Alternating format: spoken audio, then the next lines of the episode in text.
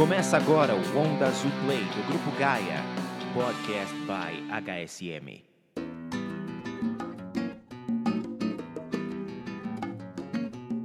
Bem-vindos a Onda Azul Play Powered by HSM, um programa divertido, informativo e bem feliz. E hoje com três caras excepcionais que a gente vai conversar. Então vou falar o seguinte, ó, cada um fala o seu nome e alguma coisa que ninguém sabe sobre você, começando com meu amigo Gustavo Fuga.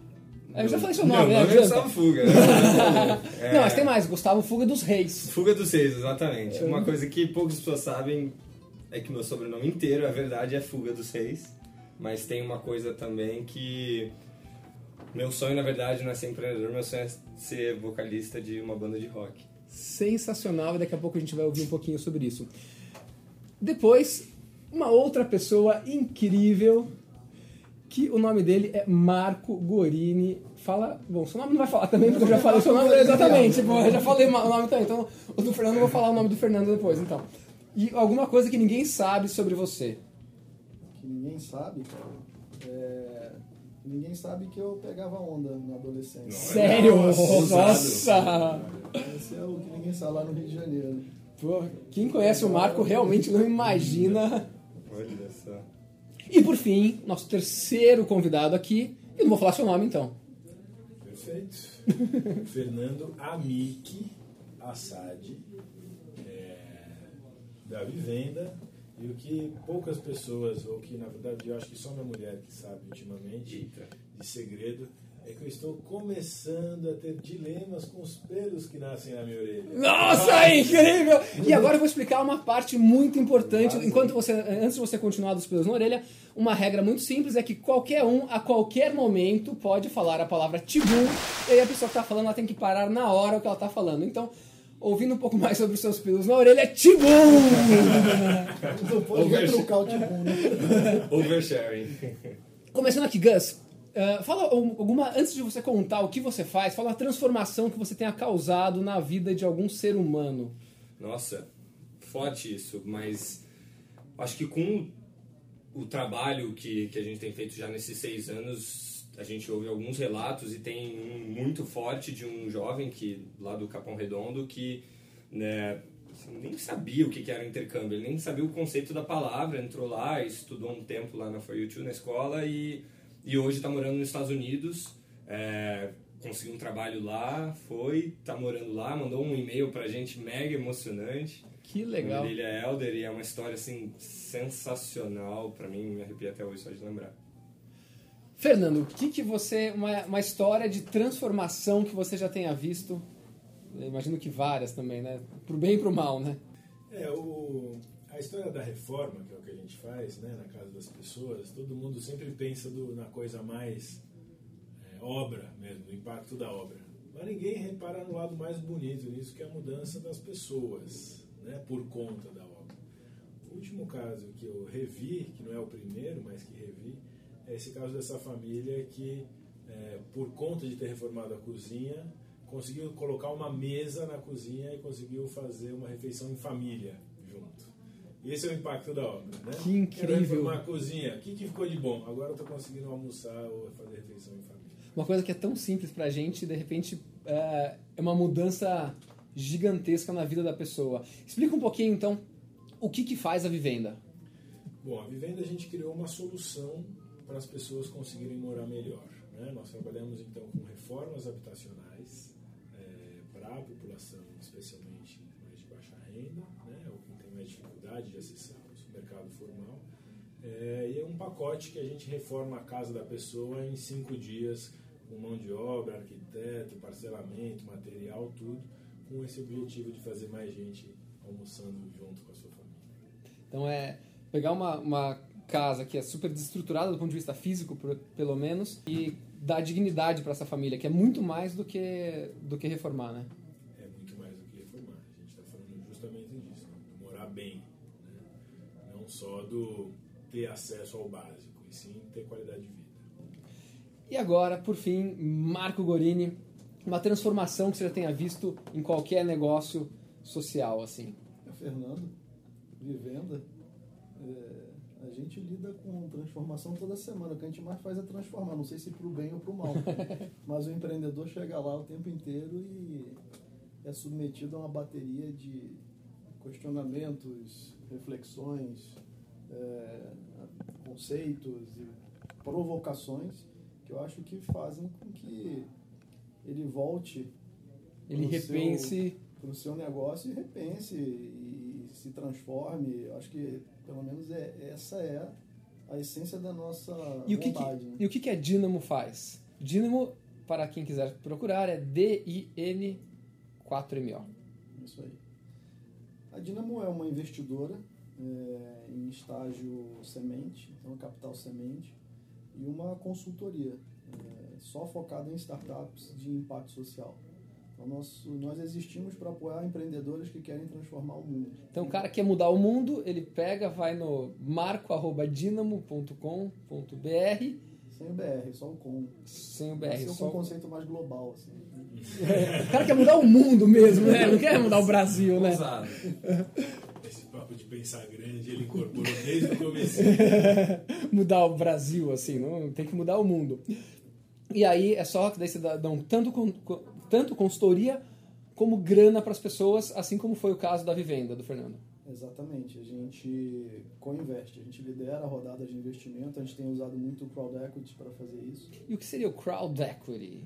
Crowd equity é investimento coletivo, é, são plataformas da internet, aqui no Brasil a principal é o Brota, né, que é, reúnem uma série de investidores que têm interesse em apoiar startups uh, e que têm o desejo de diversificar portfólio de investimento. Então a gente uh, aprendeu há uns dois, três anos que existia uma, uma demanda, uma, uma grana represada uh, de pessoas que ao mesmo tempo querem ganhar dinheiro, mas também fazer o bem. Então, e a Dynamo é um caminho para. A gente criou uma estrutura, um sindicato que chama né, da, da Dynamo lá dentro, que lidera as rodadas de captação. Então a gente investe e convida a nossa rede de investidores para vir junto nas rodadas que a gente está liderando. Então olha que sensacional. Se você quer ficar rico e fazer o bem, procura a Dynamo. E se você quer só mudar o mundo, também procura a Dynamo. E um cara que está mudando o mundo, Gus, o que, que você faz agora? Me conta. O que, que é essa tal de For You Too?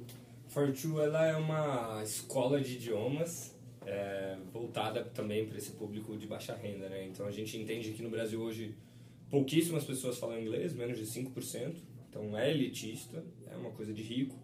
E a Fortune surgiu justamente para mudar esse cenário. Como é que a gente consegue levar a educação de qualidade, que é uma coisa que é, é unânime, é consenso, todo mundo fala, político fala, todo mundo pesquisador fala, tem que mexer em educação.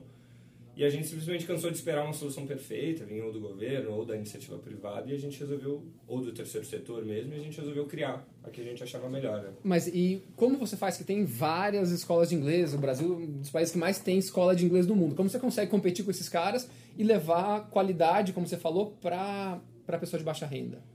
Acho que a palavra é inovação. A gente é muito inovador, então a gente faz basicamente quase tudo diferente de uma escola normal. Primeiro, todos os professores na Fortune são gringos. A gente só trabalha com professor estrangeiro. Segundo, nosso preço hoje é o menor do Brasil. Então não tem escola de inglês hoje presencial mais barata que a For You Too. É, e terceiro, a nossa metodologia é uma metodologia bem inovadora, que ela combina a aula presencial com, ao invés de usar um livro ali, que é como, no geral, as escolas ganham tanto dinheiro, a gente tem um aplicativo que o aluno estuda pelo aplicativo e ele vai para a aula para praticar junto com o professor, conversação. Então, a gente basicamente fez tudo diferente das outras escolas e hoje já são sete unidades no Brasil, então passando por uma expansão para aumentar ainda mais o número de alunos e unidades. Pô, sensacional. Tem um, é, uma frase do, do fundador da Singularity que fala que os maiores problemas do mundo são as maiores oportunidades de negócio do mundo. E hoje a gente escuta muita gente falando que, ah, eu quero empreender, eu quero empreender, eu quero empreender. Mas uh, não é algo comum saberem desse negócio de impacto. O que, que, você acha disso, Fernando? Você concorda que tem muita oportunidade uh, e vocês estão hoje na, na, nas comunidades, enfim, tem muita oportunidade de negócio nas comunidades carentes? Ou se tem, né? Se a gente imaginar que 80, imaginar não, se a gente constatar que 85% da população do Brasil é baixa renda e que historicamente os mercados sempre olharam para a classe A e eventualmente B, a gente está tapando o olho para 85% da população.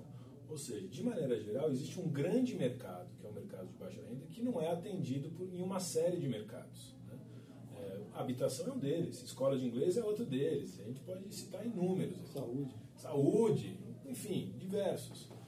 Agora, o ponto dos negócios sociais não é apenas é, criar uma- um negócio, desenvolver alguma coisa que capte essa oportunidade de mercado, que você possa explorar esse novo mercado. O objetivo é fazer isso, mas transformando vidas, fazendo um país melhor, fazendo de forma mais sustentável, quer dizer, colaborando para a gente endireitar a rota do nosso planeta que está pegando uma tangente, quer dizer, já pegou uma tangente muito esquisita. Né? Então é um desafio duplo, é explorar novos mercados né?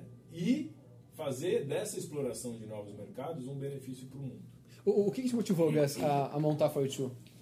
Nossa, cara, acho que é um. A gente sempre fala que acho que antes de empreendedor, eu falo por mim, mas eu sei de muitos amigos empreendedores sociais, eu me considero antes um ativista mesmo, assim. E ativista, não no sentido heróico da palavra, mas ativista no sentido vi um problema que me incomoda e eu quero fazer alguma coisa.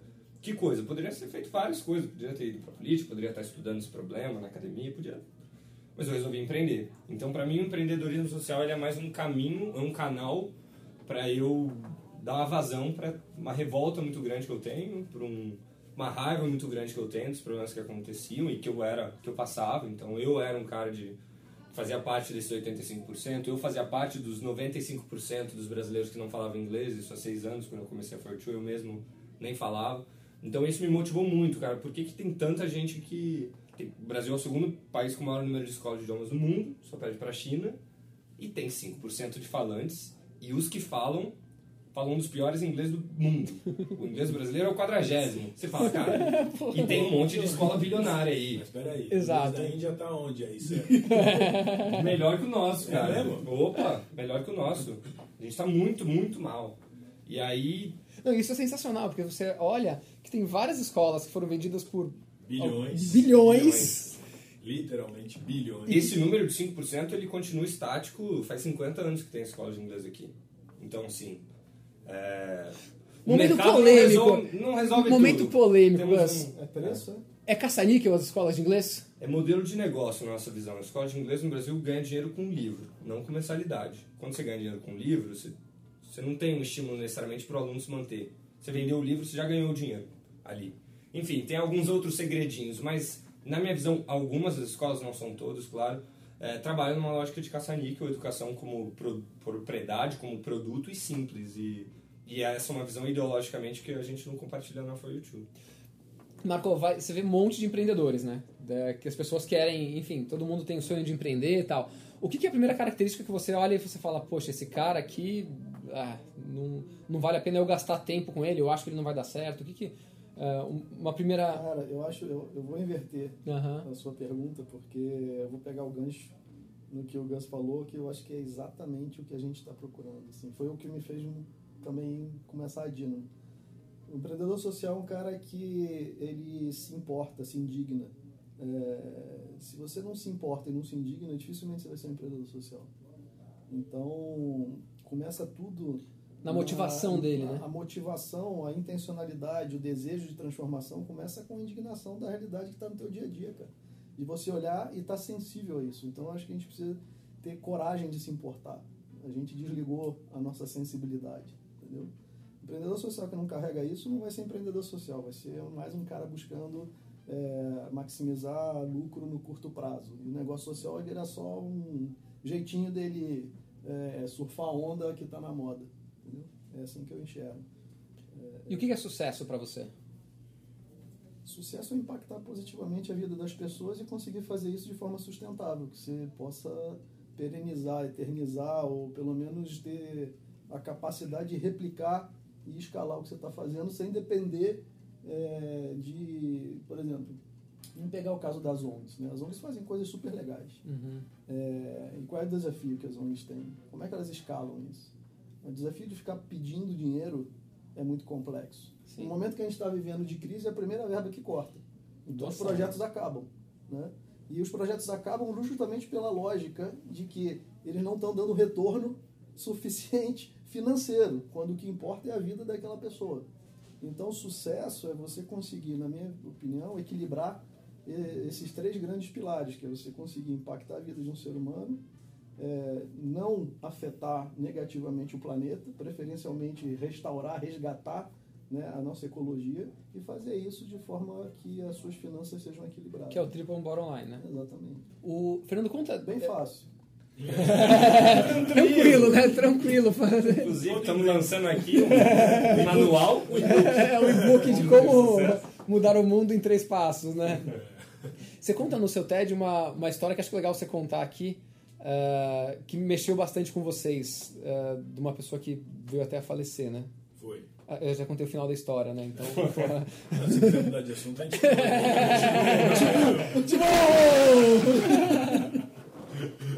O que, que é sucesso pra você? Olha, eu não estou aqui para puxar o saco do Marco, né? Não é porque a gente tem uma relação comercial, de, De que sociedade, ficar falando de- de sociedade, de todas mais. Eu vejo mais ele que minha mulher, quase. Tipo, Tibum. Sensacional. Vamos lá, então, ó. 42 pessoas têm a mesma riqueza do que 3,7 bilhões de pessoas no mundo. No Brasil, 5 têm a mesma riqueza do que 100 milhões de pessoas. Ah, que que, onde vai, o que, que você acha disso primeiro? Bom, não tem, não tem nenhuma outra visão a não ser achar isso um absurdo Exato. completo. Ou a gente vai discutir isso, ou então paramos por aqui. Porque de resto, qual é o outro ponto? Não, mas o, o que, o que me impressiona é que quando você começa a olhar assim, um pouco de, de notícias e de capa de revista, parece que, nossa, esses caras são demais, né? Vem uma, uma endeusificação, se existe essa palavra, dessas pessoas que conseguiram isso daqui, como se, tipo, ó, o objetivo de todo mundo é ser um desses cinco. Exato. E, e é muito contrário, né? Quando eu vejo isso aqui, me revolta. Eu acho, eu acho que tem um ponto, cara. Pode atropelar também? Pode, pode, pode, pode. Além de flat boom, você pode atropelar, pode perguntar, faz o que Não, eu vocês acho, eu acho quiserem. que tem um ponto que, que a- vendem né, a, a historinha pra gente e a gente acaba muitas vezes comprando de que ah, a estratégia é sempre crescer mais. né? A Uhum. gente precisa crescer, crescer, crescer, que quando a gente crescer, as coisas vão melhorar. Aí corta o bolo de vez. E o né? problema é, já, a gente já conversou um pouco sobre isso, né? O problema não é de crescimento.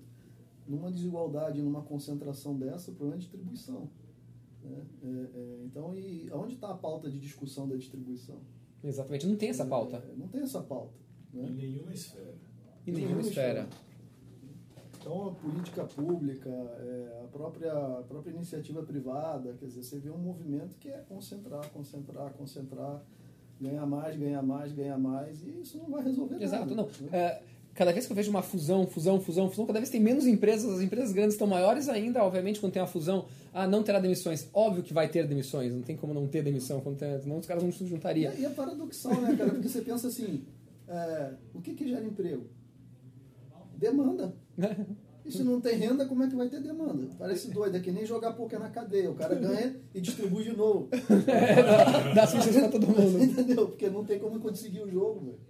E esse é um dos pontos, quer dizer, aqui eu acho que estamos falando de quatro organizações que são certificadas pelo selo B, né? Sim, Isso, sim.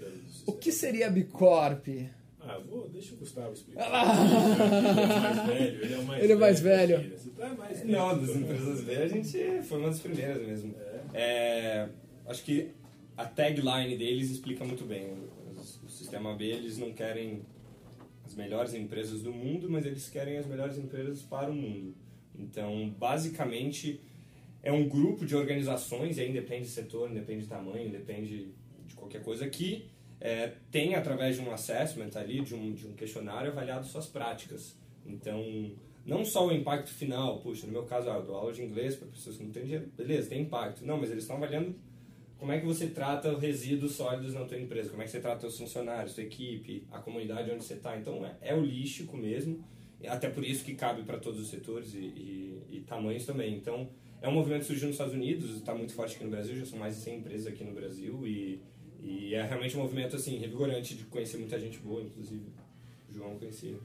Conhecemos nós né? É verdade. E um dos principais pontos, que é onde eu queria retomar o ponto anterior, que é existe uma parte dessa pesquisa, dessa, desse questionário, que fala justamente isso. Quanto que o cara que ganha mais na sua empresa ganha mais do que o que ganha menos. Menos. Gera um numerinho lá e esse É, essa relação aí- É essa relação. E esse é o dedo na ferida que a gente precisa é, começar a colocar mesmo.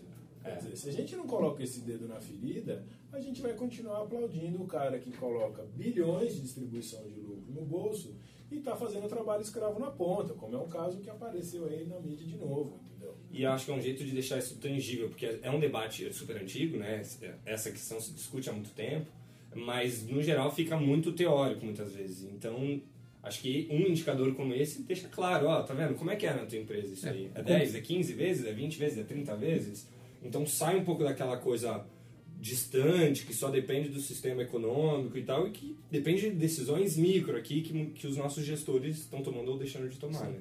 Vamos para o primeiro quadro agora, que chama Valores Gaia. Eu vou falar um valor, daí vocês falam alguma coisa que venha na cabeça de Gaia. você. Valores Gaia é oferecimento?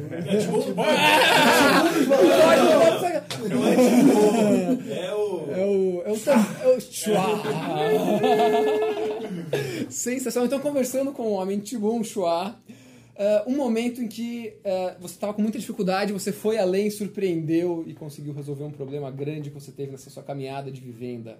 Você está falando de hoje ou da, De- da- das últimas três horas. De hoje, ontem ou antes de Hoje ontem? de né? manhã, fala de de hoje hoje, de hoje de manhã.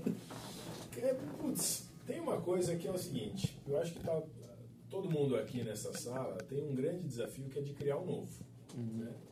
E o novo, normalmente, existe uma certa inércia para a criação desse novo. Né? O- pegando hoje de manhã, em que eu e o Marco a gente estava conversando lá cedinho, quer dizer, como é que você faz a indústria de material de construção repensar o jeito que ela vende para baixa renda, por exemplo? Sendo que o que ela está acostumado a vender, o maior cliente dela é o home center, é, são as grandes construtoras. Como é que você move um elefantão branco desse? Nossa. Pois é, eu posso garantir para vocês, todos aqui presentes, que a gente está criando uma coisa novíssima que vai bagunçar o coreto desse, de- dessa lógica de distribuição. Né? E isso, enfim, não vou entrar em detalhes aqui para não ficar sendo chato, mas essa superação eu, eu queria trazer por. É impossível fazer um trampo desse, né? Não é. Não é, dá pra fazer. Dá para fazer. Então, essa, são as metas mais ousadas que a gente tem que pensar para superar, porque senão também não vai resolver coisa nenhuma, entendeu? Melhoria incremental, o inferno tá cheio. Aqui a gente tem que chutar o balde mesmo e virar do avesso. Isso aí. Marco Gorini, vamos falar agora sobre gratidão, uma situação, pessoa, um momento que te remete à gratidão. Cara, difícil porque para viver o dia a dia que a gente vive, a gratidão também é diária, cara. É- primeiro que sozinho, impossível. É, o desafio é tão grande, é, o desafio é tão intenso e a inércia, como o Fernando falou, é tão gigante que você precisa ter gratidãozinhas, gratidãozonas, assim, é, pessoas que parecem anjos, assim. Sabe quando você está querendo... Já deve ter rolado com você também. Você está com um problema muito grande na cabeça, você vai dormir, cara, no dia seguinte você abre a porta e a solução tá ali, entendeu? Ou é uma pessoa, ou é um e-mail, ou é alguma coisa que... Né? No outro dia o Fernando estava me contando uma coisa que ele dormiu, no outro dia aconteceu, falou, meu Deus, tem dinheiro na conta. Como assim, né? Pô, isso aí é esse que eu quero dizer. Venda, na venda, nas últimas semanas a gente fez ateu querer ir para a igreja rezar. Só posso dizer isso. É verdade, verdade. Eu falei que é isso, cara. Não, vamos, vamos, vamos. Eu falei, "Vai, Eu, eu acho que tem um lance da, da energia, sabe? Eu, eu acredito muito nisso. Tem um lance de, pô, você tá num propósito bacana, você tá cercado de gente, começa a atrair gente boa. Sim, total, Então, total, Eu total. acho que isso cria uma onda e uma vibração que transcende ah, o racional, né? E, e- e eu sou muito grato em ser parte desse movimento, em ser parte ativa e receptiva, interagindo e conhecer tanta gente legal. É, não seria injusto, cara. Você tá, eu vivo isso todo dia. Muito bom. Agora fala com um cara que eh, deve ser o recordista de tempos em faculdade. Nossa, E agora, Guinness Book, atenção, Guinness Book. Atenção, atenção, atenção, atenção, caso. atenção, atenção, assim. O cara, ele, Não, tipo, não é, cara. Ninguém. o cara ele ficou 500 anos na faculdade, depois ele acaba, ele entra no mestrado. Gus, comunique-se sincero, honestamente. O que te atrai na faculdade tanto? Quanto, quanto tempo você ficou na faculdade primeiro? Olha, entrei em 70. Mentira. Não, foram sete anos no máximo. Eu tava pra ser jubilado e aí consegui passar. Aê! No final do ano, rolou. Ninguém acreditava, cara. Eu postei e todo mundo falou mentira. Porque tem alguns empreendedores aí que andaram mentindo no diploma, currículo. e aí falaram, ah, ele tá fazendo igual as pessoas aí. Mas aí eu falei, não, tá aqui. Aí eu tirei foto do atestado. Passei mesmo. E entrei agora no mestrado também, agora para estudar empreendedorismo. Eu fiz economia, né? E agora o mestrado é na FEA também, na USP, mas olhando para empreendedorismo, que é, uma, é um estudo sobre a FOIU também, então tem mais a ver. Então levei sete anos porque a economia é super teórico e eu comecei no primeiro ano de faculdade a FOIU então foram seis, sete anos de faculdade, seis anos de FOIU juntos, então não, não nada fácil, fácil, né? Não, não foi. Conta como foi o começo da FOIU Cara, muito louco. Sem dinheiro, sem experiência, vamos lá. Eu, sem falar inglês? Eu tinha 18 anos, não falava inglês, morava em São Paulo, não conhecia ninguém, eu nasci no Rio. É, tava fazendo faculdade, nunca tinha trabalhado na minha vida, não tinha nem experiência de nada, cara. Não sabia nada de nada. Tibum, só pra voltar aqui, depois volta aqui. Qual a chance desse rapaz dar certo com 18 anos, sem faculdade, sem inglês, abrindo uma escola de inglês na comunidade? Cri. Cadê os estatísticos? Tipo, a chance era nenhuma, né? A chance muito baixa, né? Muito baixa, mas aí entra a gratidão e o apoio e a ajuda. É, aí voltando do Tibum, um retibum pra você, Gus. E aí? Você foi lá, a sua chance de dar certo era praticamente nenhuma. R$ 2.500 na conta e, cara, dei na mão de um contador e falei, abre um CNPJ aí que eu vou abrir uma escola. E foi isso que a gente fez. O cara abriu a empresa, o CNPJ, e aí que eu descobri que abrir uma empresa é muito diferente de ter CNPJs, né? E aí foi, eu acho que o primeiro aprendizado e depois, cara, foi basicamente ir pra rua sem ter nada, sem ter estrutura e vender. Vendemos o curso para alguns alunos e depois a gente começou a pivotar, a fazer. É bem numa lógica de Lean Startup, foi o jeito que a gente começou, assim. E ficamos quatro anos sem dinheiro externo nenhum, expandindo. E como, né, e como que você uh, aprendeu inglês? Na For You Too, cara, eu te diria. Então, na verdade, você abriu uma escola para aprender inglês. Eu fui o primeiro aluno do Exatamente. Só ver que dava certo. Foi, foi o primeiro ano de faculdade, foi um pouquinho antes da For Eu quero aprender inglês, então eu vou abrir uma escola de inglês e eu aprendo. É, Tem aula de graça daí, né? foi esse, esse raciocínio. Eu convivia com muito gringo na faculdade. Eu hospedava gringo, e aí eu falei, puxa, foi até aí que veio essa cara de trazer os gringos para dar aula porque passou o primeiro ano de faculdade convivendo mais com gringo do que com brasileiro aqui em São Paulo, no Butantã eu tava falando inglês pra caramba, assim, legal. Falei, cara, peraí, se eu conseguir, né? Então, não, não necessariamente eu preciso levar o moleque da quebrada pro exterior para ele aprender com os gringos lá. Dá pra trazer, tem muito gringo querendo vir. A gente só trocou a loja. E o gringo, ele curte vir pro Brasil? Ele, um gringo pira. Carnaval, então, aí a galera fica louca, mas Aí você consegue trabalho voluntário. Nossa, não precisa pagar nada. É, Carnaval abriu, Brasil! A gente abriu a unidade de uma pessoa, foi difícil de achar gente. foi terrível. Eles amam, cara. Grande parte deles quer continuar. Então, são jovens do mundo inteiro, sei lá, com 25, 27 anos. Qual, qual a, a situação mais louca com o professor que você viveu? Nossa, cara, teve algumas no início. No início é aquela coisa, né, gente? Você vai aprendendo muito. E nessa área de professores a gente evoluiu demais. Mas no início, a gente Teve um professor alemão na Copa.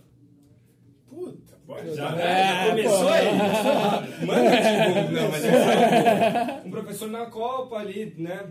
Aula rolando, daqui a pouco o professor não vem numa aula, não vem no outro dia, a gente procurando professor, não acha professor. Um belo dia a gente liga a TV, vendo o jogo da Alemanha lá em Manaus, quem a gente vê no estádio? Em Manaus, o alemão. Na torcida. Pertinho. Que vizinho.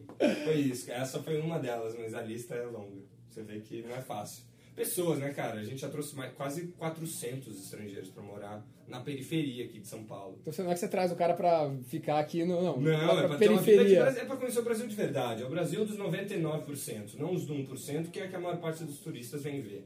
Aí o cara me contrata um professor alemão, porque o cara é alemão, ele é certinho. É. E eu, carioca, é. passou o chapéu no carioca. Passou o chapéu no carioca Manaus. Foi uma Manaus no jogo, sensacional. É cara. Esse é de tudo tal do contrário. Tá, tá Pô, o carioca ensinando o alemão, né? E, e você, Fernando, de onde veio essa ideia de uh, reformar a casa na comunidade? Você queria reformar sua casa? Na verdade, cara, eu caí de paraquedas num programa de urbanização de favela, aqui É. na Zona Leste de São Paulo. Paraquedas porque é, o que eu fui fazer lá não tinha nada a ver com habitação. Fui lá trabalhar com educação popular. Você estudou o quê? Eu estudei administração. Aham. É, e aí abri uma empresa de consultoria que trabalhava nesse mundo socioambiental. Conheci uma série de empreendedores feríssima né, ao longo desses, desses tem 12 anos a Giral. E aí conheci um educador popular, que é um cara, um mestre, grande inspirador, que é o Tião Rocha, e mineiro, né? E aí, enfim, a gente desenvolveu alguns projetos juntos de cidade sustentável, lá no Vale de Jequitinhonha, em Minas, né? E aí a CDHU, que é essa companhia habitacional aqui do estado de São Paulo, tomou conhecimento dessa proposta de uma cidade sustentável e falou, olha, vocês não conseguem trazer isso aqui para esse bairro recém-urbanizado, aqui na, na Zona Leste de São Paulo? Eu falei, ah, conseguimos. E aí, depois de quatro anos indo trabalhar lá em Minas, Cotião, Minas e outros lugares, né? Falei, Tião, agora você vai ver sua equipe, você e todo mundo trabalhar aqui em São Paulo. E veio a equipe do CPCD e tal. E aí foi a primeira vez que eu caí no meio de uma favela, meio favela, meio urbanizada, essa coisa toda. E a ficha que caiu eh, nisso, quer dizer, eu não sabia nada do que era uma urbanização de favela. Eu sempre digo que eu achava que passava um trator em cima de tudo. Pessoal, sai de casa aí um pouquinho. Passa o trator em cima de tudo, constrói um monte de predinho e coloca todo mundo lá de novo e fala, olha, beleza, tá tudo pronto. E não é nada disso, né? Dizer, tem um pouco disso, mas na verdade a maior parte das casas fica. tá? Das casas que eram as casas antes da urbanização. Então o meu grande choque foi isso. Um bairro urbanizado, poder público considerando aquelas famílias todas atendidas e uma série de famílias que continuavam morando do mesmo jeito que moravam antes. E na televisão aparece que está urbanizando, que está mudando, mas Não, na Você prática. tem até uns ganhos, você tem aí a rua asfaltada, o saneamento, a praça, etc. Só que a casa do cara, quando ele entra dentro da casa dele, não mudou nada. Aí a pergunta Ah, que tá, porque É da porta da É da porta, da fora. porta pra fora tá ok, mudou alguma coisa. Agora e da porta pra dentro, cara? Não Mudou Hum. nada. A constatação é essa. O poder público não entra na casa do cara. As empresas não entram na casa do cara. Raríssimas ONGs entram na casa do cara. E a gente começou a ver e falar, pô, quem que atende esse cara? O cara que quer morar bem, né? E, e- e não tem solução. E a- o governo entendeu que esse cara está atendido. porque tem uma praça bacana na frente. Porque ele passou por um processo de urbanização. Aí a gente falou, bom, se não tem ninguém fazendo, vamos fazer. Né? Porque não tem minha casa, minha vida para isso. Minha Casa Minha Vida das Reformas, não. Quer dizer, não tinha, agora a gente está criando. Ah! Oferecimento Vivenda. E assim começou. Marco, me fala uma coisa. Qual que é a, maior carência dos empreendedores hoje? Quais, né? Quais? É, é verdade. O que- quais são as maiores eh, lacunas que eles têm quando eles você começa a olhar o empreendedor social, né? Cara, eu acho que muitas vezes alguns acham que é dinheiro. Eu não acho que é dinheiro. É, eu acho que na verdade está relacionado um pouco a, a formar um ótimo time, cara. Assim, é, não começar sozinho, entendeu? Eu pego o exemplo, vamos pegar o exemplo do Vivenda, quer dizer, juntaram três caras que deram liga, que são muito resilientes, que porra, de- estão há quatro anos, cinco anos aí quase batalhando e, e- e- e não desistiram. Uhum. É, e nesse tempo todo faltou dinheiro o tempo inteiro. Então, é, Só o é, tempo inteiro. então, é, é, imagino que, o, que o, o, o Fuga tem a história semelhante. Quer dizer, por que, que ele resistiu a toda essa. Esse, esse, porque, além da conexão com o propósito, é, ele foi encontrando pessoas que começaram a dar a esperança de que, pô, peraí, isso aqui é possível. Sozinho eu não vou conseguir, mas tem gente do meu lado. E, e encontrar essas pessoas eu acho que não é simples. É encontrar pessoas que, encontrar essas que- que pessoas acreditem cara, nesse sonho que, que- que acreditem que estão dispostas a passar por esse processo, que é um processo desafiador onde você faz renúncias, né? sim. Você faz renúncias, cada um aqui poderia ter escolhido, cara, tá em outro Não, lugar na vida. Todos aqui poderiam É. estar em pô, mega empresas, Então, em cargos super bacana e tal. Acho que o desafio é Escolheram esse. mudar o mundo. Como é que você monta um time campeão? Agora, eu vou compartilhar aqui um segredinho que o Marco contou hoje, na hora que a gente estava na reunião de manhã, que ele falou, cara, eu não devia ter feito economia, não é? Você é economista, não é isso? Eu sou, cara. O que, que ele queria ter feito? Devia ter feito psicologia. Eu falei, como assim, Marco? Ele falou, cara, para fazer esse trampo você tem que ser terapeuta, você tem que dar um suporte psicológico para turma. E eu acho que ele É tá com verdade. razão. Uma boa parte do nosso trabalho, eu acho que uma boa parte do meu trabalho, cara, é- envolve muito mais entender o ser humano e eh, apoiar eh, que ele continue firme no propósito, instrumentalizar e, e, e, às vezes para os dois lados, tá? Às vezes é dar uns tapas também, Uhum. o cara se sentir, ó, vambora, cara, isso aqui tá meio torto. E às vezes não, é acolher e falar, olha, tamo junto, vambora, você tem solução. É, não, é, não é a economia por si, acho que o Fuga trouxe uma coisa, a economia está tão distante da nossa realidade do dia a dia, né? É, é, pelo menos o que, a economia que a gente vê na faculdade. Uhum. A gente sofre da economia, mas a economia que a gente vê na realidade está tão distante que eu vejo que a humanização do processo é a essência da coisa. assim, humanizar o processo, que se conecta com aquela primeira coisa de se importar, de Sim. se, é, é, é, se sensibilizar. Porque, no fundo, cara, o empreendedor está falando do sonho dele, né? Sim. Quando o empreendedor não dá certo... Tibum, tibum, tibum, tibum, tibum, que a Pri está lá do meu lado apontando pra gente. Então vai começar com você, Marco, o segundo quadro, que é dicas.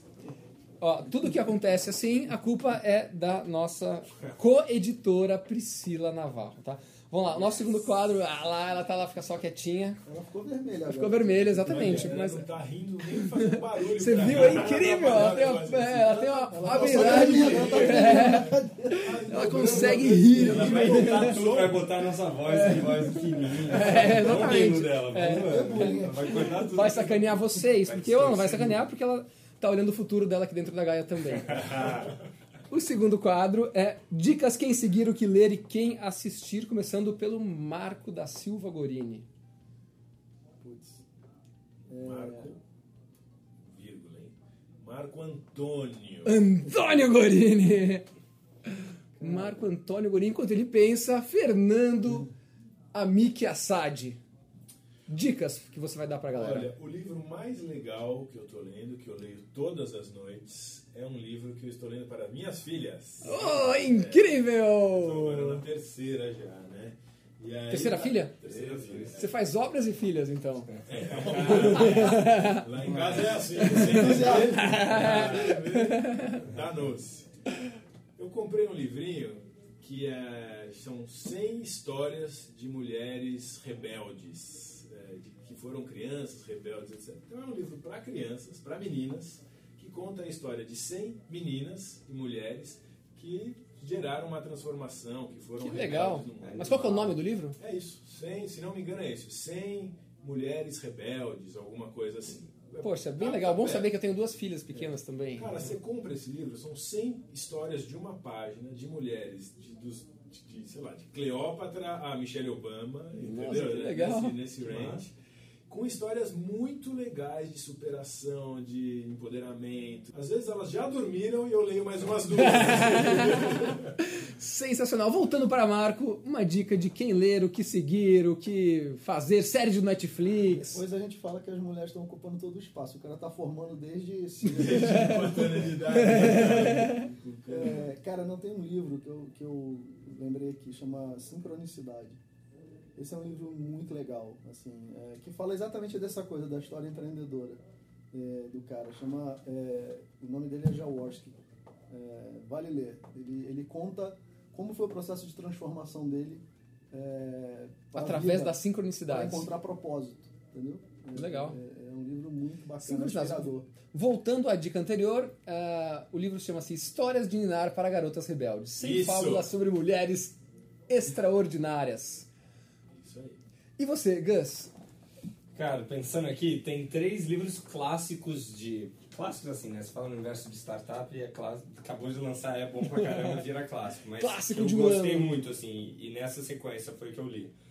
O Lean Startup, que é um padrão. O Zero to One, que é muito bom, de 0 a 1, um, né? Uhum. O- Em português é Startup Enxuto o primeiro, ou Lean Startup, o outro é Zero to One, de 0 a 1. Um. E o terceiro, que é um pouco mais recente, que é o Hard Things About Hard Things. é, que é um baita livro, super legal. Uh, e acho que os três tem, são uma combinação bacana para você entender, para quem quer entrar nesse universo de startup. E aí, se é negócio social ou não, é indiferente nesse caso, os três. E tem um blog que eu gosto muito, que é o Founders Notebook, que eu não lembro exatamente o nome do autor, mas eles são textinhos super pequenos, ele faz uma curadoria bem legal de pílulas muito pequenas sobre temas muito práticos do dia a dia de qualquer fundador ou wannabe CEO. Então, é super curtos textos, super direto, do jeito que tem que ser e bem tagueado, assim. Então, ah, contratações de pessoas. Você clica lá, tem ali vários... O que é? The Founders? Founders Notebook. The Founders Notebook. Se jogar no Google vai achar, não lembro exatamente o link todo. Muito bom, assim, gosto muito de acompanhar. Legal, eu vou, já que ninguém perguntou, mas eu vou falar também. o João lê 300 livros por dia. Não, né, não, queria não. Uh, um livro que eu li recentemente que é muito legal, que chama O Poder do Sentido. Eu li em português, mas tem em inglês também, eu ganhei. E é muito legal, ela falando da importância de você fazer coisas que tenham sentido, com muito estudo por trás, tal, muito legal. E um que eu tô lendo agora, não acabei ainda, mas uh, é interessante, é o Principles, do Ray Dalio. Que ele fala da, muito de cultura corporativa, da importância de você ter uma cultura muito forte, algo que a gente trabalha bastante. Entende um pouquinho, né?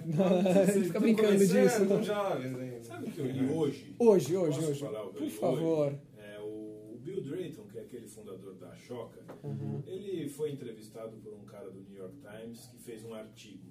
E a Shoca está tá divulgando esse artigo do, do Bill Drayton. E ele fala uma coisa que é muito relevante, quer dizer, esse movimento que a gente está fazendo, que eu, eu traduzo o que o Marco disse como ter empatia perante as questões do mundo para você pensar em soluções, é um caminho sem volta no nosso mundo em que a gente está falando desse horizonte de metade da população ser desempregada por conta da quarta revolução industrial. Sim.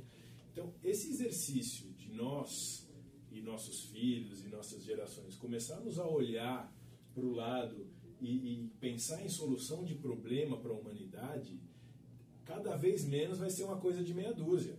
Sim. Você imagina o tamanho, O tamanho do do problema. problema, vai ser exatamente. Ou a gente começa a praticar esse negócio mesmo, cara, ou então a gente está num buraco.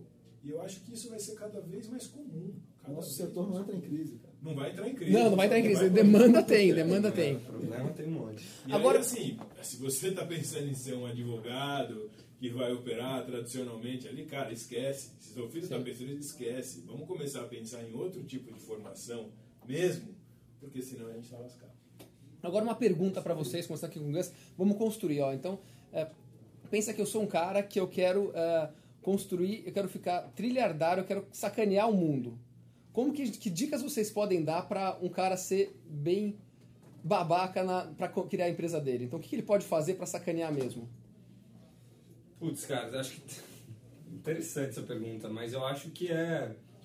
é, acho que tem uma parte de fazer um overselling exagerado, então você vem fingir que o negócio é muito maior, principalmente no momento de captação. Tem Cria um, muita gente cria um que faz PowerPoint isso. bacana. Cria um PowerPoint bacana, cria um storytelling legal, apresenta a nossa sociedade é muito estética, então contrata alguém de PR. O caminho seria esse, sim. monta uma narrativa legal, contrata um consultor de imagem forte, cria ali uma apresentação muito boa, é, começa a se relacionar, cria um networking razoável. Com um PPT você sai na rua para captar, alavanca uma grana absurda. E como que a gente pode fazer, Fernando, para sacanear os funcionários também? Esse cara. Puta, cara, essa pergunta é tão fácil, né? É só você olhar o que acontece no mercado hoje. Primeiro, elimine a CLT. Não, você assim, fora dá- da Previdência. Dá pra nadar de braçada né, nessa né? Então eu acho que assim, é, se você quer fazer tudo isso, faça tudo do jeito como é feito hoje. Entendeu? Se você não quer fazer isso, repense tudo, porque senão a gente vai continuar na mesma. E aí, Marco, o que, que você fala assim para os caras que estão querendo ficar ricos e não sei o que e tal? Que dica você dá para quem quer sacanear o mundo? Frustração total, cara. De novo, vamos voltar para. Eu vou pegar a fala do Fernando. Assim, o cara que faz isso, ele só está acelerando essa curva, né? Ele Não, só tá total. acelerando esse problema. Então, porra, ele tá piorando o problema. O que, que é impacto? Como você define? Uma vez você me explicou que eu achei super legal, como definir o que, que é impacto, né? Eu não lembro mais como eu te expliquei. Pô, eu vou explicar o que ele me explicou, então, mais ou menos, que ele falou que impacto tinha quatro etapas. Na verdade é o seguinte. É, é, Eu a- lembrei. lembrou? Lembrei. O cara me ensina. Ei, aí ele me deu a dica. É, Assim, ah, eu, acho, eu acho que tem. que eu achei super interessante. Que assim, muita gente tem boa vontade, o que é bárbaro, gente de ONG, de empresa e tal, mas de fato, às vezes você tem uma baita boa vontade, mas você não tá impactando, né? Eu vou pegar o exemplo da For You Too. Assim, você pega um cara que está lá, é, um aluno, né? O cara foi lá, gostou da aula. É, aprendeu algum inglês. Isso é uma primeira coisa. Tá, prime- coisa- primeiro, eh, primeiro nível, qual que é? Primeiro nível, ele gostou da aula, aprendeu algum inglês, saiu dali com um The book is on the né? table. Exatamente. O segundo momento, cara, é aquilo, é o momento em que ele começou a perceber que aquilo mudou a vida dele. Impacta algum momento a vida dele, na forma prática da coisa, né? Pode ser de conseguir fazer uma viagem ou ler algo que ele não conseguia ler antes. O terceiro momento é quando ele começa a multiplicar aquilo, né? Ele diz assim, pô, além de eu conseguir fazer a coisa, eu estou ensinando. É, é, isso, ele é um exemplo vivo disso, né? Não sabia falar inglês, aprendeu inglês, começou a multiplicar inglês e começou a disseminar uma cultura. Então, na medida em que a gente vive o impacto, é o último estágio. Ou seja, você é coerente com o que você, Você é. dissemina uma cultura. Você dissemina uma cultura. Ele hoje dissemina uma cultura. O Fernando hoje dissemina uma cultura. Ele não tem mais outro jeito de fazer. O ruim do nosso negócio é que não tem volta. Ou então Você a gente vai entrou. ser muito frustrado. Imagina esse cara trabalhando no mercado financeiro amanhã aqui, ó. Ah, não vai. Nossa. O lado negro do mercado, não o lado branco do mercado. Entendeu? Não consegue. Como é que você vai fazer? E agora entramos no nosso terceiro quadro, momento Sorria e Faça Sorrir, em que o Gus vai contar uma piada Ah, não, para a gente. piada, cara. Enquanto ele não conta a piada, uma primeira piada aqui. Você conhece a piada do fotógrafo? Não. Ela ainda não, foi revelada. isso, bem mas- fraca essa piada, Mas bem sabe fraca. que eu- eu- eu- hoje eu lembrei de uma coisa, estava falando inclusive com uma cliente nossa lá que estava lá. Porque toda cliente lá de vende fala que ela precisa negociar com o marido, ou então que ela está lá porque o marido prometeu que ia fazer um negócio. Mas isso é fez. mentira, que é a mulher que manda, né? É, uma grande mentira. Mas a piada é mais ou menos o seguinte: o marido vira para ela, ela que ele queria, que queria reformar, queria consertar a porta lá, que ele ficou de fazer. Aí ela reclama de novo, fala: pô, mas você não fez isso? Ele falou: minha querida. Não é porque eu falei que ia consertar a porta que você precisa me lembrar a cada seis meses. disso." Sensacional. e é isso. Essa foi a piada. Gente, essa foi a piada. Gus, Ah, cara, pô, é, é pra ser ruim, é esse o objetivo. é uma piada, pode ser Eu ruim. sou ótimo, tem várias piadas muito boas, mas eu vou contar a pior que eu conheço. Por favor. Tinha uma triatleta que ela correu muito, nadou, pedalou, mas quando ela tava chegando, ela morreu. O que que ela tinha? Não faço ideia. É horrível. então boa. É, aquela silêncio, aquele momento. O que que ela tinha? O que, que ela tinha? Ela, ela, ela, ela nadou, ela andou de bicicleta, ela, ela, Ela andou nadou, bike, ela correu e daí ela morreu. Tava quase chegando ali na linha de chegada e ela morreu. O que que ela O que que tinha? ela tinha? Eu não faço ideia. Nem eu. Não faço ideia. É uma lata pequenininha. Uma lata pequenininha. O que ela tinha? Nossa, pé! Bate nele. Nossa, que momento! Falou, galera! Oi! O que ela tinha? Incrível a Foi a piada. pior piada que. Pior piada, sem dúvida. Glória. E o que a mulher do Einstein disse pra ele? Nossa, que físico. Que piorando, horrível, gente. Vou, vou, vou dar o timão. Dicas para ser um empreendedor social, Fernando. Cara, eu, eu volto ao que o Marco falou. A gente precisa nesse Vocês meio- estão muito um voltando pro outro. É. Eu tô gostando. Tibum, tibum, Não, tibum, Tá uma tabelinha isso aí. Precisamos de mais indignação no mundo, Fuga. Mais indignação no mundo. Não dá pra gente não ser indignado. Como a gente pode fazer? Ó, então o cara tá ouvindo esse podcast agora na HSM, em algum lugar, no seu carro, na sua casa. E como você faz pra. ah, vamos estimular essa pessoa a se mexer. Ela fala, ah, legal, gostei desses caras, eles são engraçados, o Gus ele conta uma piada bacana pra caramba da latinha e tal. Tem futuro. Tem futuro como piadista. O que que, como, você- como a gente pode estimular isso aqui? O cara falou, pô, legal, agora eu quero dar um próximo passo. Olha, se eu for seguir nessa linha, é- Hum. é muito fácil a gente, no nosso dia a dia, encontrar duas ou três situações que deixam a gente completamente indignado, não é verdade? Sim. Escolhe uma, a primeira, e você vai gastar 10 minutos do seu dia para pensar como que eu consigo resolver essa coisa que me deixou indignado. Qual seria a solução para isso aqui? Começar a praticar esse exercício. Uma hora você vai lidar com uma coisa e falar, puta, mas isso aqui dá pra. Partir da indignação, né? Que eu vejo muito cara falando comigo assim, muito empreendedor, assim, ah, é, o objetivo dele é achar a ideia do século, ah, ser o Mark Zuckerberg, achar um produto para ficar rico. Esse que é o, é o driver das pessoas, né? Então, pô, ah, e se eu montar o não sei o quê? E se eu pegar aquele espaço e fazer não sei o quê? É o contrário, né? O empreendedor, ainda mais o empreendedor que tem essa, essa cabeça social, é a indignação. Como eu posso mudar? O dinheiro vai vir, é uma consequência, enfim, bora fazer, mas é partir dessa indignação, né? Eu fico impressionado com quem fala, putz, mas você teve uma puta ideia. Mas assim, há tanto tempo ter uma puta ideia. Eu falei, peraí, qual que foi uma puta ideia? de Olhar pra constatar que o Brasil tem favela. É isso. Olhar pra ver que o pessoal mora mal. O que as pessoas querem reformar? Nossa! Nossa, gênio, né? Eu sou gênio, né? Visionário. À frente do seu À tempo. frente do tempo. Então, galera, não é ter puta ideia, é se indignar. É olhar uma coisa que é evidente, que você vê que é um problema todo dia, e falar como eu resolvo isso. E gastar 10 minutos do seu tempo para pensar uma solução. É, eu acho que é uma grande combinação entre isso mesmo, né? Acho que a gente muitas vezes pega sentimentos que são ditos ruins, no geral, a gente só tem essa visão da raiva como uma coisa sempre ruim, mas a questão é o que você faz com ela, né? A indignação, o que você faz com ela. Ninguém quer ficar com raiva o tempo todo e com indignação o tempo todo, né? Então o corpo se adapta, mas acho que esse é o primeiro passo. O segundo passo é juntar um idealismo com o que a gente fala esse, esse pragmatismo também, né? Então, não só ter ali a, a questão, o problema na cabeça, mas, cara, como é que eu executo isso? Como é que eu boto pra fazer? Como é que... E tem um monte de ferramentas, tem um monte de organização de apoio, tem um monte de conteúdo hoje com a internet. Então, é ter que correr atrás, assim. As coisas não, não acontecem ficando sentadinho na cadeira. Marcou. Eu, eu acho que tem. Eu vou complementar com um outro ponto que soma esse forma um tripé aí, que eu acho que é perder o medo. Hum. É, É, você tem que ousar, cara. É perder o medo, a gente fica paralisado, o medo paralisa a gente. Então, às vezes, você está indignado, é, mas você está com medo. Você está com medo de ousar. Você está com medo porque você não acredita que você é capaz de transformar. Então, tem uma coisa de confiança que é fundamental para você vencer esse medo. Eu, eu- Aí duas coisas legais em relação ao medo disso daqui. Uma é que tem uma frase que é bem um pouco conhecida, mas que eu gosto, que é o medo de perder tira a vontade de ganhar. E a outra, eu li um, um estudo essa semana, inclusive, lá de fora, que ele ah, olhou tanto jogos da NFL quanto jogos da NBA. E aí eh, a situação é a seguinte, no, enfim, quando você faz o touchdown no, no, na NFL, no futebol americano, você pode ou chutar, ou você pode correr e tentar fazer dois pontos. tá? E aí é, eles olharam N situações em que o time poderia. Ele estava perdendo por um ponto, e daí se ele fosse para fazer um ponto, ele garantiria o empate e vai para prorrogação.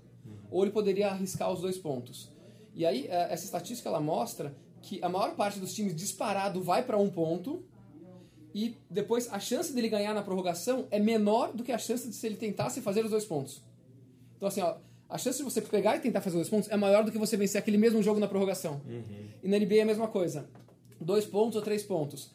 É, as pessoas tentam, vão lá e vão no mais seguro, nos dois pontos. Mas a chance dele vencer na prorrogação é menor do que a de ele ter acertado, chutado os três e ganha, ganha o jogo. Medinhos. Medinhos, é o medo que tira a vontade de. Tira a vontade, te paralisa, né? É, que, que eu acho que vem muito de uma questão muito cultural nossa, né? Dessa punição ao erro, né? O, o erro, ele é visto, assim... Em outras culturas, você, o fracassado é, cara, é um cara legal, porque é um cara que, puta, a chance dele fracassar de novo diminui. É verdade, Essa é a lógica. É, né? o Na empreendedor lá fora ele fala, pô, errei, errei, Não, quebrei aqui e tal, você tal, tal. esconde o máximo os seus erros, você vai fazer o pitch, o seu negócio é sempre lindo. Tipo, Fernando, fale um erro grande que você fez na sua vida que você não contou pra ninguém ainda. Não, nos negócios, nos negócios, negócios. Pode ter que falar agora. Pelos, sem- Essas coisas. Sem intimidade. É que eu tava aqui mexendo, eu eu podia tirar esse pelo. É isso. Um erro crasso. Crasso, assim, aquele empreendedor que errou feio. Você sabe uma reflexão que eu tenho feito muito Ah. ultimamente? É, isso é uma coisa sintomática nesse mundo do- dos negócios de impacto, das startups de maneira geral. Uma coisa é você ser um bom vendedor da sua ideia. outra coisa é ser um bom vendedor do seu produto. Isso são coisas completamente diferentes. Interessante, interessante. Interessante. Eu- palma, eu- palmas pra ele, palmas pra ele. Essa foi sensacional. É. Hein? Foi bom, né? Foi boa, foi boa, foi boa, Eu tô foi falando boa. isso Muito porque boa, a gente muito boa. tá com um comercial novo. E esse cara, bicho, ele, eu olho pra esse cara e a, a gana dele de vender uma reforma é uma coisa alucinante que eu nunca tive na minha vida. Que é a gana que eu tenho de vender institucionalmente a vivenda. E eu tô olhando pra mim falando, caceta. A Gans agora, Gustavo. Putz. Fuga da For You Too. Ai, cara. Acho que envolvendo pessoas, teve um, vai, teve um muito grande que eu fiz, que foi não ter dado feedbacks da maneira correta, assim. Na verdade, não ter dado feedbacks. Que erro feio, hein? Nossa! Calma, eu não, não dei feedback e aí que demiti. Porque já tava numa situação, enfim, eu não tentei ajudar a pessoa a resolver, chegou num ponto que já não tinha mais como voltar, e aí eu tive que tirar a pessoa. Então, assim, putz, a pessoa foi pega de surpresa, é, não dei os feedbacks pra tentar ajudar ela, por medo de machucar, e no final eu machuquei muito mais. Machucou Então, muito assim, zero racional, mas é uma coisa que doeu muito em mim que eu tento praticar agora. Mas é, é um desafio muito grande. Na, na cultura brasileira esse, é difícil, né? Em outros lugares é mais simples. Legal, agora uma pergunta, duas perguntas finais para cada um de vocês, começando com o Marco. Primeiro, o que te faz feliz? Viver. Vivenda! Muito bem! Muito bem! Viver! Deixa, deixa o João entender Vou corrigir, corrigir. Ele tá com um belo entendimento. E eh, vamos lá, Fernando, você, o que te faz feliz? O que me faz feliz é provocar. Provocar. Eu gosto cada vez mais de provocar. Saio realizado de provocar. Provoque uma grande empresa agora. Queridos, venham conversar comigo, especialmente indústria de material de construção. Por exemplo, tenho por, por exemplo, por oferta exemplo, fala o nome da empresa. Só vem. Fale o nome da empresa. Não vou, não vou cometer. Não Não vai vou, Essa heresia, porque senão o cara não vai te visitar, tá né? Vai ser o segundo erro. É, Segundo erro. A gente volta duas casas. É, no Brasil é melhor não. Gus, o que te faz feliz? Putz, cara, algumas coisas, mas é. É ver o impacto acontecer na prática. Porque quando a gente acaba criando uma estrutura de equipe e isso vai. Você passa a ter que cuidar das coisas que são muito aquelas assim no backstage, você acaba se distanciando um pouco do impacto final. Fica a ideia, você lembra, tem momentos. E quando eu posso ter esses momentos de novo, de, putz, de ouvir uma história de um aluno, de estar na unidade e conversar com alguém, putz, cara, né, todos, todos os perrengues e sufocos que a gente já passou e passa até hoje, tudo passa a fazer um sentido meio mágico, assim, até meio maluco. É uma felicidade que você nem acredita, é daquela que você fala assim, não, não é possível que não caia a ficha de que foi você um dos que provocou isso, de certa forma, né? Então, pra mim, acho que isso é uma plenitude, assim, absurda. Vale meu dia. É uma coisa que é, também é, para a gente é muito forte essa questão do, da felicidade com sentido, né? Então até dá para ver pela resposta de todo mundo que não é aquela felicidade pura e simples de ah eu é, o que me faz feliz é comprar um carro, É. né? É uma felicidade quando você impacta alguém, quando você provoca uma mudança em alguém, quando você Autêntica, né? é autêntica, cara, né? Eu acho que assim, você se sente poderoso nisso, né? Na provocação, no, ou vendo o impacto, né? Você sente assim, fortalece a sua autoconfiança, que é um dos grandes problemas que a gente trouxe aqui. Puxa, você fala, cara, dá sim pra fazer. E aí depois que você tem essa permissão de fazer, nossa, uma ideia que eu tive virou real uma vez, você fica viciado, que é o teu caso, João. Aí você abre 3 milhões Fica de fazendo. empresas e fica fazendo. Porque Mas eu acho que esse é o ponto que é mais bonito. Eu fiz umas reuniões com o time corporativo recentemente e o pessoal olha, não é diferente com o Fuga, com certeza, com qualquer outro aqui, e fala, cara, que coisa legal, então você meu, tá conseguindo fazer, você teve coragem, aquelas coisas, e o cara olhando para si É. e vendo dentro Nossa. de uma caixa. Exato. Então, a coisa que eu acho que é a, talvez a mais importante que a gente tem para agora é ter a consciência do poder de realização. As pessoas estão se bloqueando. As pessoas, al- algumas gostam, obviamente, de ficar nesse lugar, cômodo. É que é cômodo, mas muitos querem fazer e não têm consciência que ela tem o poder de fazer, né? E quando começa a dar esses estalos, eu acho que, enfim, talvez a felicidade seja isso, da consciência do poder de realização que eu tenho. Inspirar também. Exato. Muito bom, muito bom, muito bom. Palavras finais, Marco Gorini. Gratidão, cara. Obrigado. Gratidão. Acreditem. Primeiro valor do que, Grupo assim, Gaia. Acreditar, acreditar acho que é essencial. Muito bom. Acreditar. Fernando Assad, palavras finais. Ah, galera, vamos que vamos, porque eu acho que só quem não viu o tamanho da encrenca que não se jogou ainda. Vamos se jogar. Vamos se jogar. Joga, carnaval. Vamos Gus, se. Gus, palavras finais de um rapaz que, aprende, que montou uma escola de inglês para aprender a falar inglês. Não vale ser goodbye. Partiu. Se matricula na Fortune, né? É, Oferecimento, Também, ó, propaganda, tem- propaganda, momento, então, ó, momento publicitário no final do programa. Public post. Public post, vamos lá. For you two, A For You Too, na verdade, a gente abriu faz um ano e meio uma frente para empresas. Então, você que é empresário, que trabalha em alguma empresa, fala para o seu RH entrar em contato com a gente na For You Too, porque a gente está dando aulas dentro de empresas. E no menor e- preço do mercado. e inclusive. como que eu posso fazer para chegar na For you two? Você entra no nosso site, foryoutuidiomas.com.br 4 e ou 2.com.br 4YOU for you Porque quem tá ouvindo e que tem interesse, provavelmente não fala inglês, então você tem que falar. É verdade. Então você coloca lá o, o númerozinho 4YOU2.com.br. E eu moro numa comunidade, gostaria muito de ter uma reforma da vivenda. O que eu faço? Eu torço pra venda chegar na comunidade, levo ela pra lá ou me mudo pra comunidade que a venda está. Essa é uma boa opção. www.programavivenda.com.br Programa Vivenda. Lá vai achar telefone, e-mail, o que quer que seja. Muito bem. E eu quero ganhar dinheiro com negócios sociais. Eu também!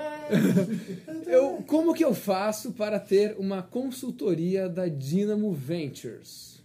Dynamo é uma das Dynamos, tem 200 Dynamos também, pra quem não sabe, viu? Dá- A gente gosta de brincar, né? De ficar montando caixinhas. Entrar no nosso site também, www.din4mo.com dinamo.com Muito bom. Esse foi mais um Onda Azul Play Powered by. Você vê como a gente pode traduzir Powered by? Ah, assim, oferecido. Ofereci- oferecimento. ódio, oferecimento. Oferecimento HSM. HSM. E aí, ó, cada um fala uma parte. Você fala divertido, você fala informativo, você fala bem feliz, só que você fala bem feliz, feliz, tá bom? Ok, informativo. Você fala informativo, isso. então eu falo o quê? Ah, você fala divertido, tá? Então vamos lá. Ah, e esse foi mais um Onda Azul Play oferecido pela HSM, um programa que é muito Divertido. Informativo. Bem, bem, bem feliz.